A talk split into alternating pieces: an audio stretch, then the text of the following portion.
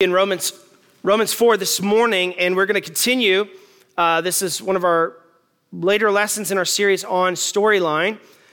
And I want to encourage you, uh, you're more than welcome to go back and listen to some of the prior weeks. Uh, those are on our websites, on our podcast, Apple Podcasts, and uh, you're more than welcome to catch up on some of these.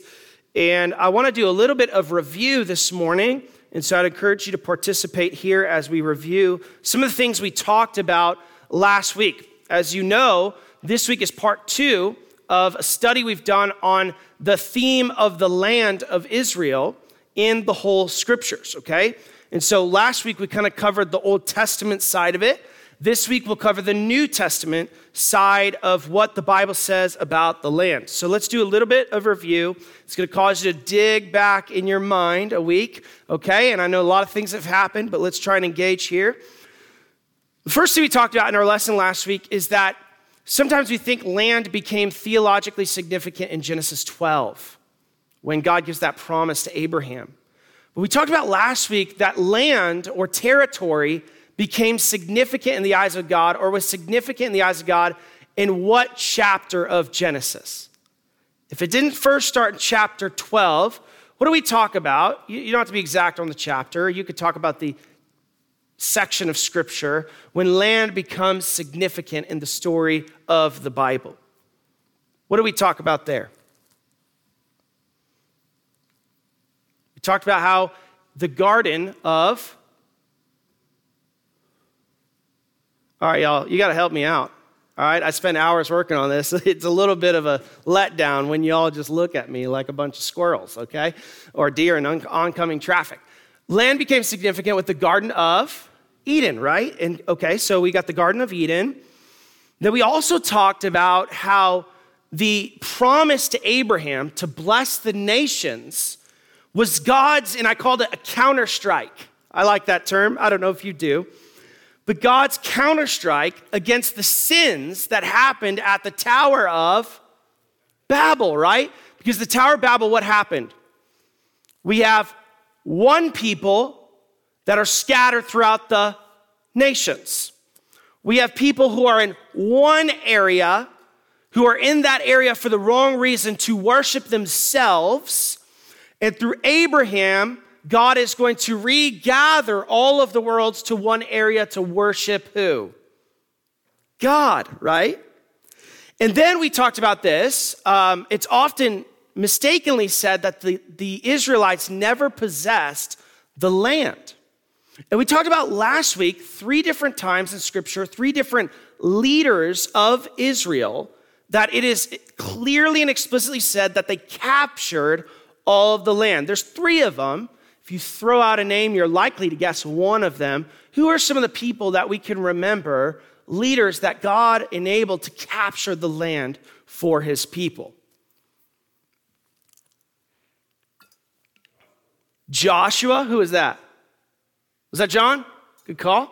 Joshua, so it's said in Joshua 11, and I think 23 or 24, that he possessed all of the land that God promised Abraham. Who else?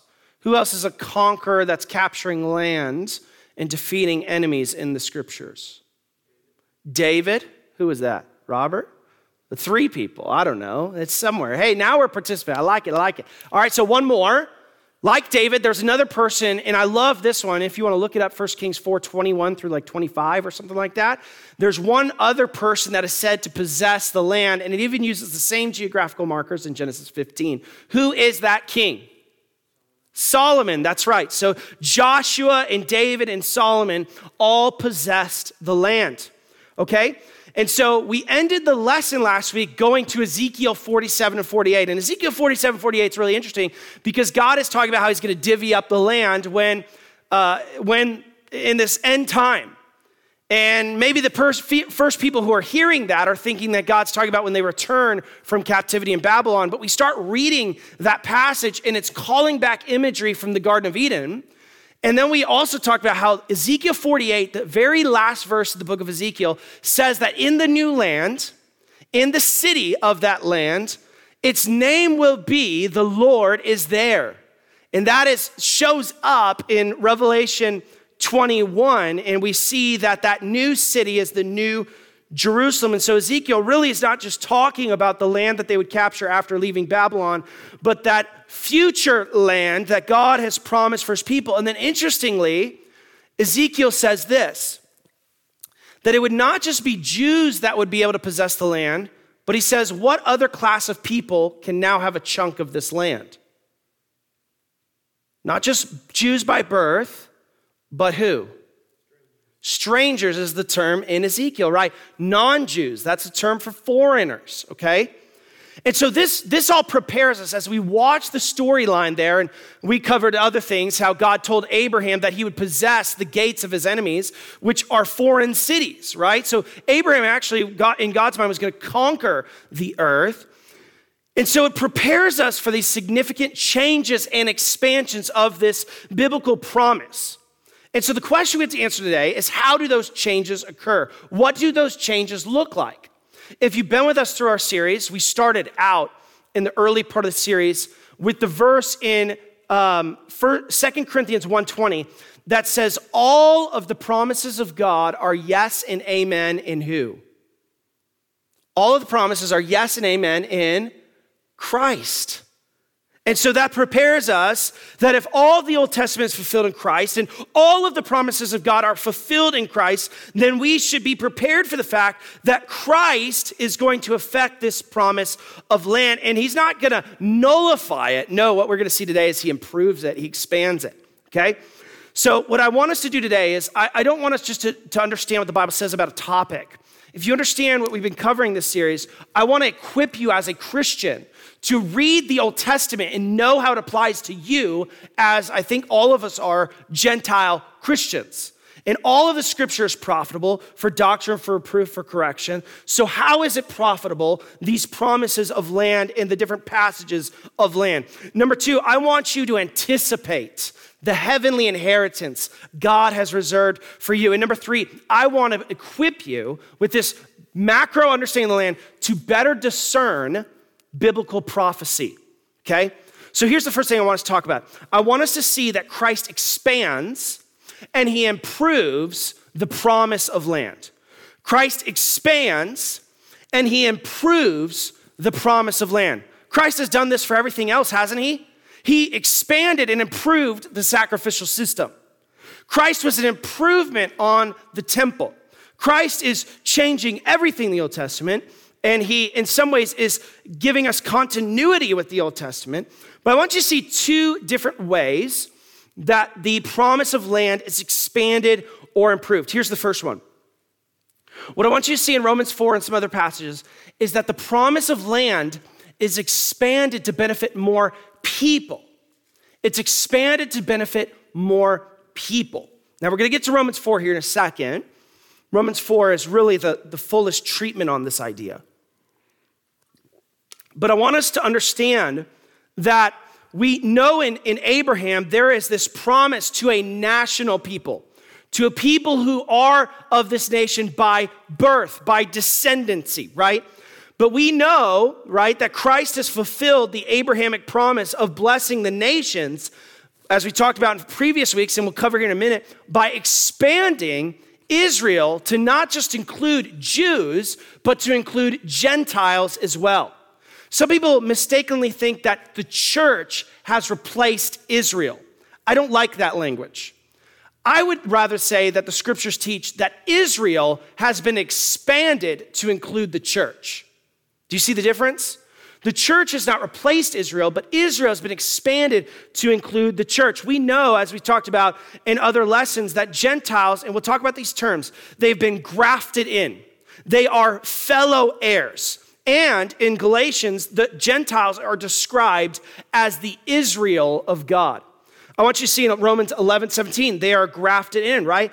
And if some of the branches be broken off, thou, being a wild olive tree, he's talking about the Gentiles, are grafted in among them. Who are these if you read the context? Oh, man.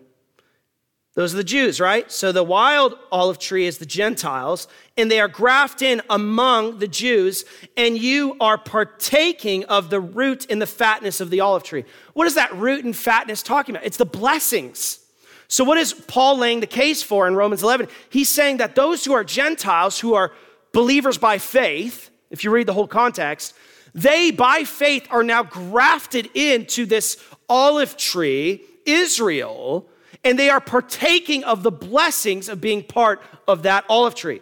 So, really, like I said, Israel is being expanded to include the church. Then we also see in Ephesians 2 and 3, this section of Ephesians 2 and 3 is bracketed by this idea of the old covenant promises. And, and what Ephesians is going to show us is that prior to Christ, Gentiles were strangers. They were outside of the old covenant promises, right, Rick? But in Christ, these Gentiles who were once strangers are now going to be fellow heirs. And he's going to use very explicit language. So we see in Ephesians 2:12, he says, You, who's that talking about? He's talking about Gentiles, were without Christ being aliens from the commonwealth of Israel. Well, that's talking about a nation, isn't it? Right? A common. And strangers from the covenants of promise. Well, who are these covenants for? Well, Abraham and Moses and David, right? Having no hope and without God in the world. And then he expands on that for several verses and he brackets that idea in Ephesians 3 6 that the Gentiles should be fellow heirs. Now, I talked about this several weeks ago in our lesson on covenant, but remember the idea here. Okay, the, the Jewish thought about how Abraham would bless the nations is this, and I think this is actually how some people mistakenly view it. God would pour out his blessings in the pitcher of Israel, and the pitcher of Israel would then pour it into the pitcher of the nations.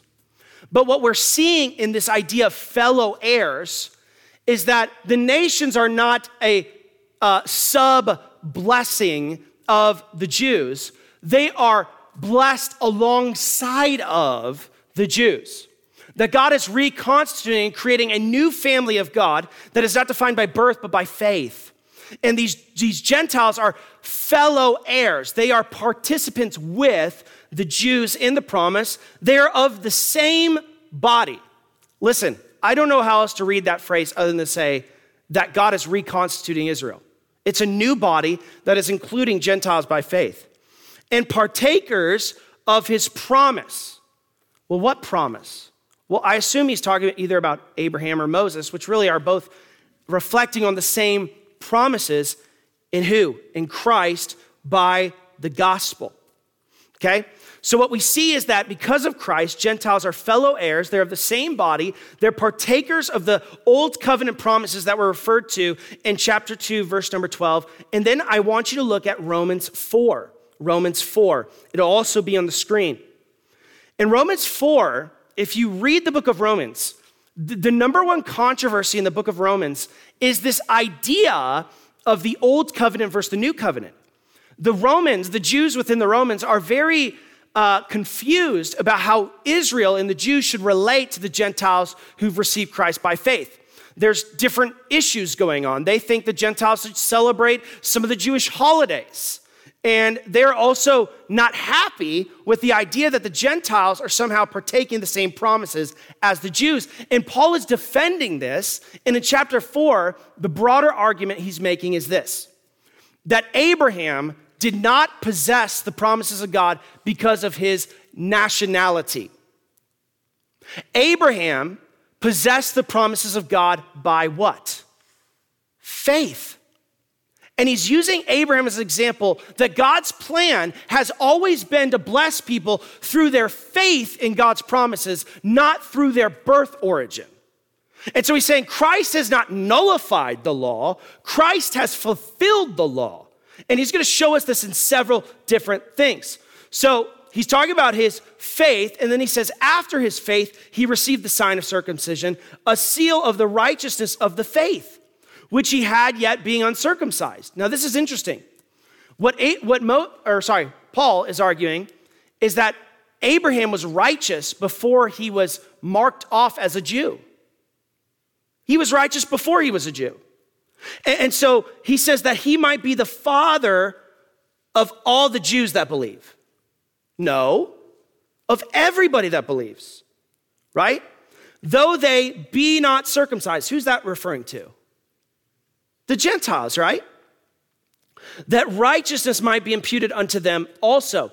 and the father of circumcision. So now he's going even further. He's saying, the father of circumcision is father to them who are not of the circumcision, but who also walk in the steps of that faith of our father Abraham, yet uncircumcised. So he's arguing that Abraham is the father, not just of the Jews, but of all those who would believe in Christ, even those who are non Jews. Okay?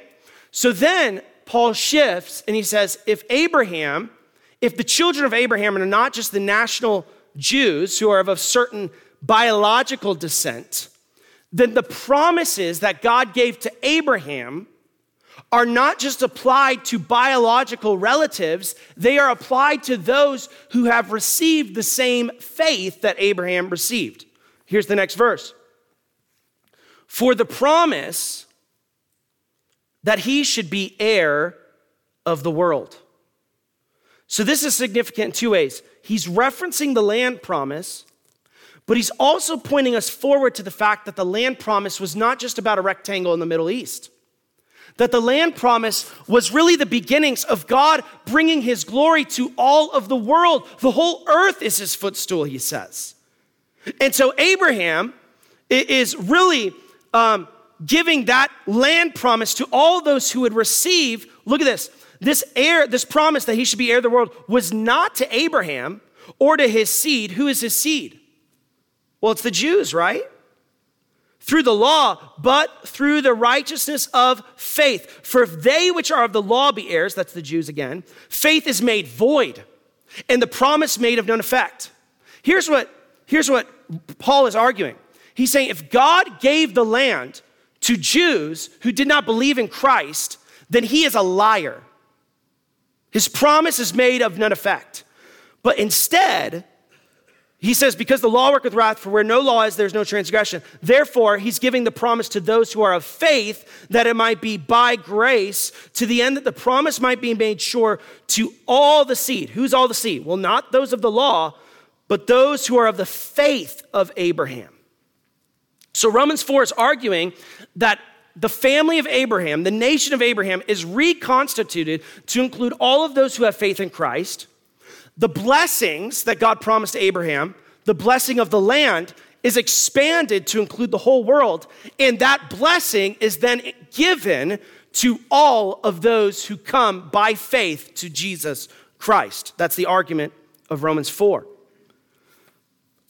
What I also want you to see this is, is I, I think this will help us understand the backdrop to Romans 9 through 11. If you, if you remember this or have heard this, Romans 9 through 11 is a classic proof text for Calvinism that God has predestined some to wrath and predestined some to grace. But if you understand that at the heart of Romans is this this tension between the old covenant and the new covenant, you recognize Romans 9 through 11 is not talking about all of those who are saved. It's, it's answering the question why on earth did God set aside people who are Jews by birth? And then, in the mind of the person arguing with Paul in Romans, it's as if he neglected his promise. Friend, what's interesting to me is that many of those who think that the land is reserved for the Jews still today have the same line of thinking that Paul is arguing against in Romans 9 through 11. In Romans 9 through 11, he's saying, no, God is not unfaithful to his promise. First of all, God is sovereign. And if God expands the promise to include the Gentiles, who are you, O man, he says in Romans 9, to question him? And then he says, I'm not being unfaithful to my promise because the promise has always been to those who receive him by faith. Okay? So, the first way that Christ expands this promise is expanding the people. The second way he does is expanding the territory and including a heavenly city. Okay? So, what we see in the New Testament is that in, some of this language was in the Old Testament, as we talked about, but we see in the New Testament that, that Christ is expanding this promise to include all of the earth in a heavenly city.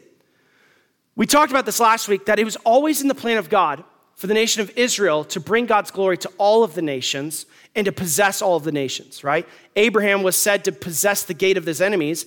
And we talked about Psalm 2 a couple weeks ago, and Psalm 2 is written to an Israelite king. And Psalm 2 ends this way to the king.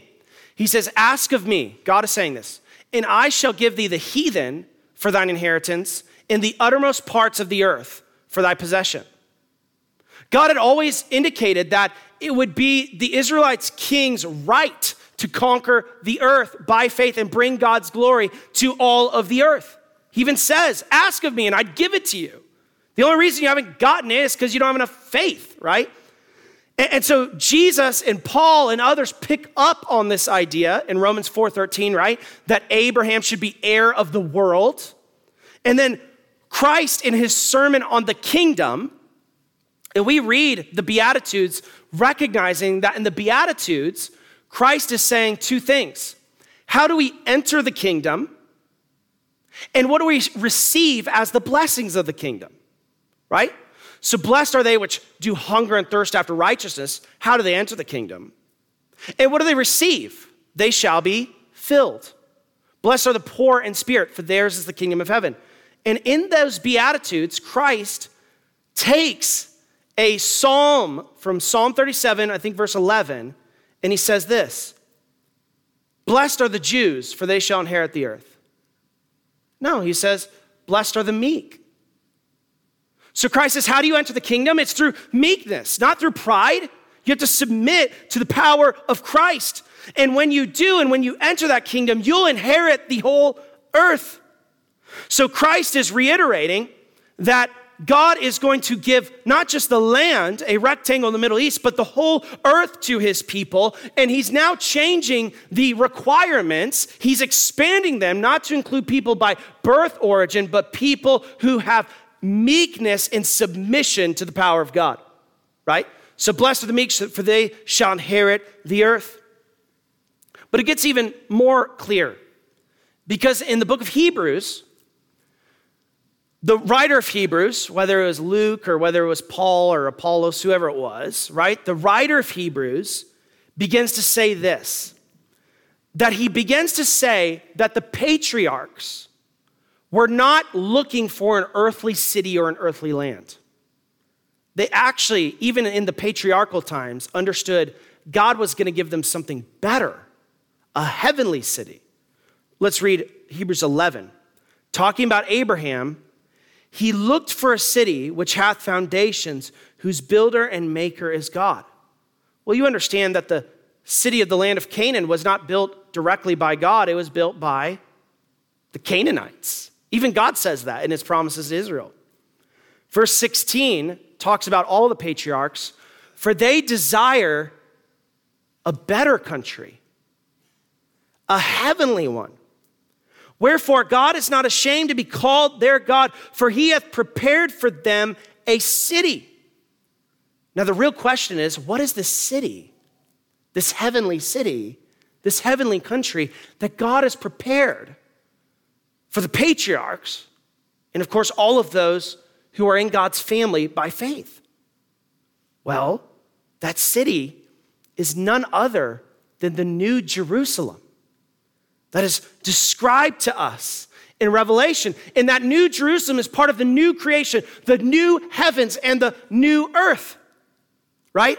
And so here's this heavenly city, which is part of a broader heavenly land, an earthly land that God is preparing for his people, that is described in Revelation 21.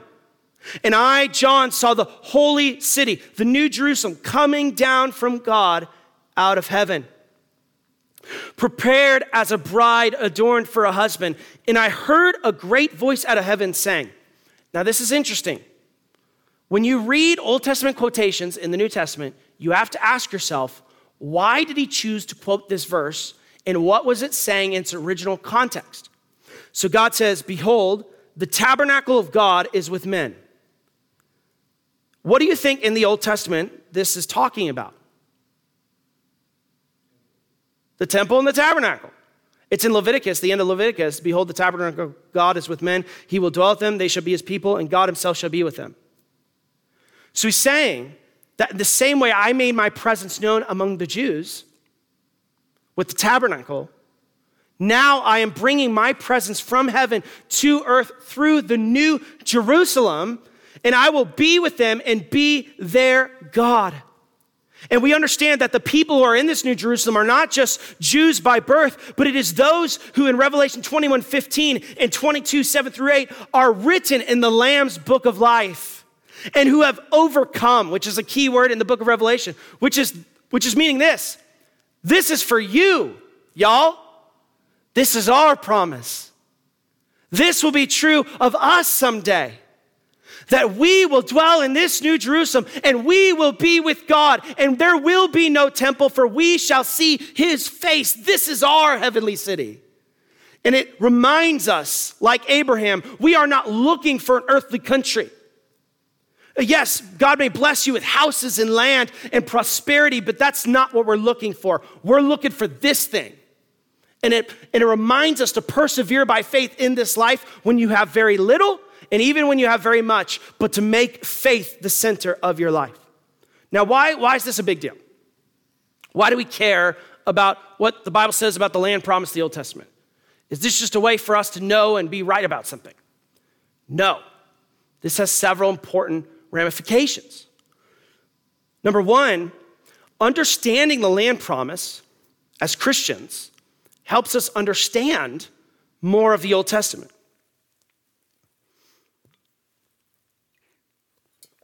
What do I mean by that? Well, if, if we as Christians think that the land has nothing to do with us, it's just for this ethnic people group, how on earth are we edified by Genesis 12, Genesis 15, and Genesis 17, and the book of Exodus, and the book of Joshua?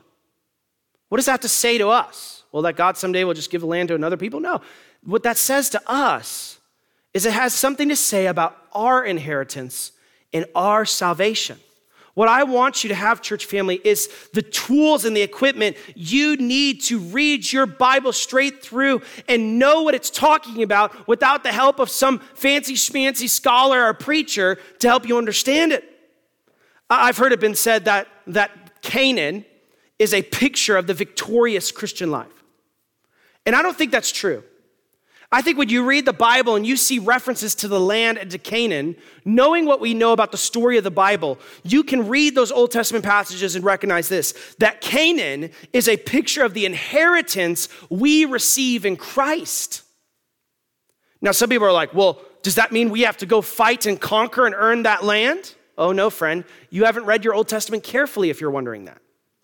Because though there are many wars and battles that God's people by faith had to work through to possess the land, every part of possessing the land, every scripture about that is so clear who it was that ultimately was winning the battle. Joshua 1:13 says this, Remember the word which the, Moses, the servant of the Lord, commanded you, saying, The Lord your God hath given you rest and hath given you this land. So, as we read Joshua and we read these different passages, they remind us of, of the two seemingly paradoxical truths about our salvation that God is the one who gives us our salvation, but we must believe in his promise. And we must act on that faith, for faith without works is dead, being alone. And the same dynamic shows up in the history of the nation of Israel. God said, I'll give you the land. But they had to walk in the boundaries of Canaan and pull out their sword and take the land, didn't they? And that's why Revelation uses this term for Christian overcomers. It's those people who act on their faith in this life, knowing that God is not a liar. He will deliver on his promises. So, the direct application of these Abrahamic promises is the inheritance God has reserved for us in Christ, the New Jerusalem, and the other benefits of our salvation being joint heirs with Christ, being grafted in to that olive tree of Israel. Number two, it helps us understand biblical prophecy. Friend, you don't need charts to understand biblical prophecy. They might be helpful, but what you need is the Bible. And when we properly understand how the Bible shows us this developing theme of the land, it'll better equip you to actually read the book of Revelation and start thinking about what you're reading and understanding it through the lens of Scripture, not the lens of a chart. There are a lot of things in Revelation that we would be tempted to misinterpret if we misunderstand the Bible's message about the land. We will misinterpret some of the passages about the temple imagery in Revelation. We know the temple is no more, the temple is Christ. And so we have to understand what Revelation is trying to say there. We, we misunderstand things about the 144,000 from the 12 tribes. And we start thinking that no, no, these are all Jews and they're just preaching to Jews. But when we understand the whole message of the New Testament, we think, no, it's not like God has gone back on his promises and somehow reversed. No, John in the book of Revelation is using the same language Paul did in the book of Galatians, the Israel of God. It helps us understand these things.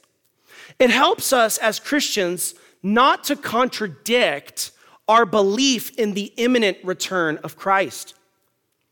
There, there are folks who will say things like this. I'm directly quoting from a doctoral dissertation from a school that teaches dispensationalism that Christ is nearer to returning now because there is a national Israel since the formation of the state of Israel in 1948.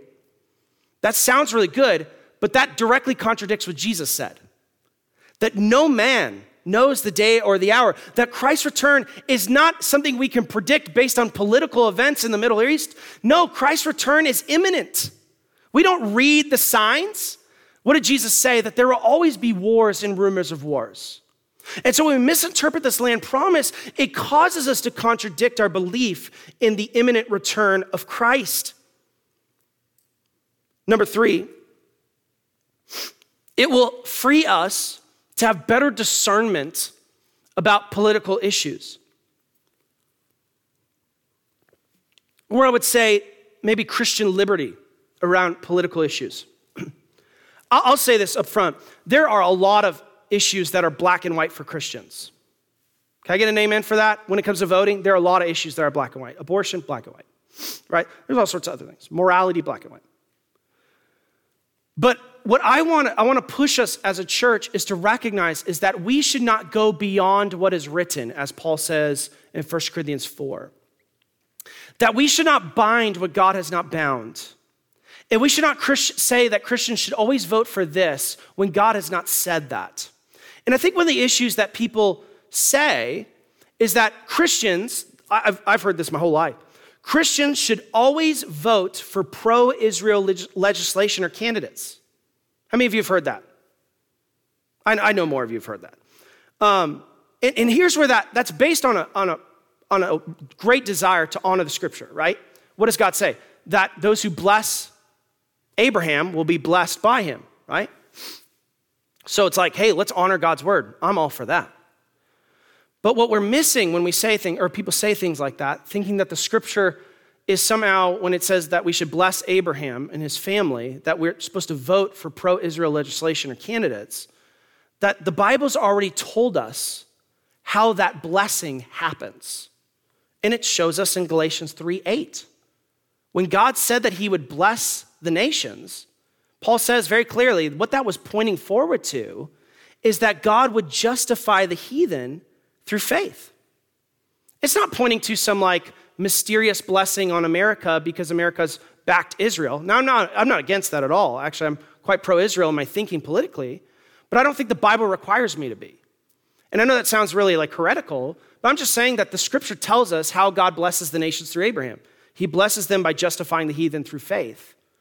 And so, what this helps us to do is not to say that we should just vote against Israel. I mean, if, you, if you're asking me, I'd probably rather back Israel than Hamas and all the other bad guys over there. But I'm saying that we should not bind what God has not bound, and we should not restrict what God has not restricted. And frankly, Israel's not a great friend to Christians either. Now, there are persecuted Palestinian Christians in the land of Israel. So I'm just saying that we ought to be careful, though we may have pragmatic and political reasons to vote for Israel, that's fine. All of us can have that, right? I have pragmatic reasons for who I'm going to vote for school board in a couple months.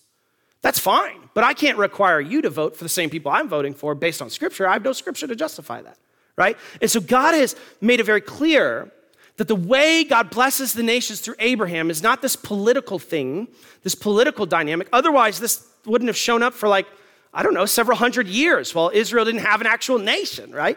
It's saying that God is going to bless those nations through the gospel. That is how God has blessed us through Abraham. He has given us the seed of Abraham, who we have faith in him, and because of our faith in him, we're grafted into that olive tree and we receive a heavenly inheritance. Here's the last thought, and it's not on your handout, but I'm going to get to it nonetheless. I think this understand the land also reminds us, and you can write this down, of the importance of historical theology. Now, that's just a fancy term for this. And I'll talk about this even a little bit more kind of in our sermon tonight. As Christians, we should default to distrusting an interpretation of the Bible that's new. The Spirit of God has indwelt Christians for 2,000 years. So, if the Spirit of God is not powerful enough to help Christians see the truth for 1,800 of those years, we should generally distrust that view of a promise of Scripture, right? Well, this idea, though most of us probably grew up in churches and circles that taught this idea that national Israel is going to be reconstituted in the end times, do your study on it. It didn't show up at the very earliest until the mid 1800s and really wasn't popular until na- the nation of Israel was reconstituted in the 1950s. So I'm just saying that this reminds us, and I think all of us ought to think on this level, and I, I, don't, I don't think this is often taught, that if I'm interpreting the Bible in a way that's completely foreign to generations of Christianity, I think I might have it wrong. I'm gonna trust the old dudes. Like the guys who've been in the grave for a couple hundred years. And I'm not saying they all get it right or we should just go back to the church fathers and listen to everything they say. They say some weird stuff. Trust me, I have some of their books. But I'm saying that if, if what we're believing about the Bible is completely foreign to 1800 years of Christianity, we ought to check ourselves. And that goes not just for this, but for many other things. All right, I've run out of time, so let's pray and ask God to bless the service. Father,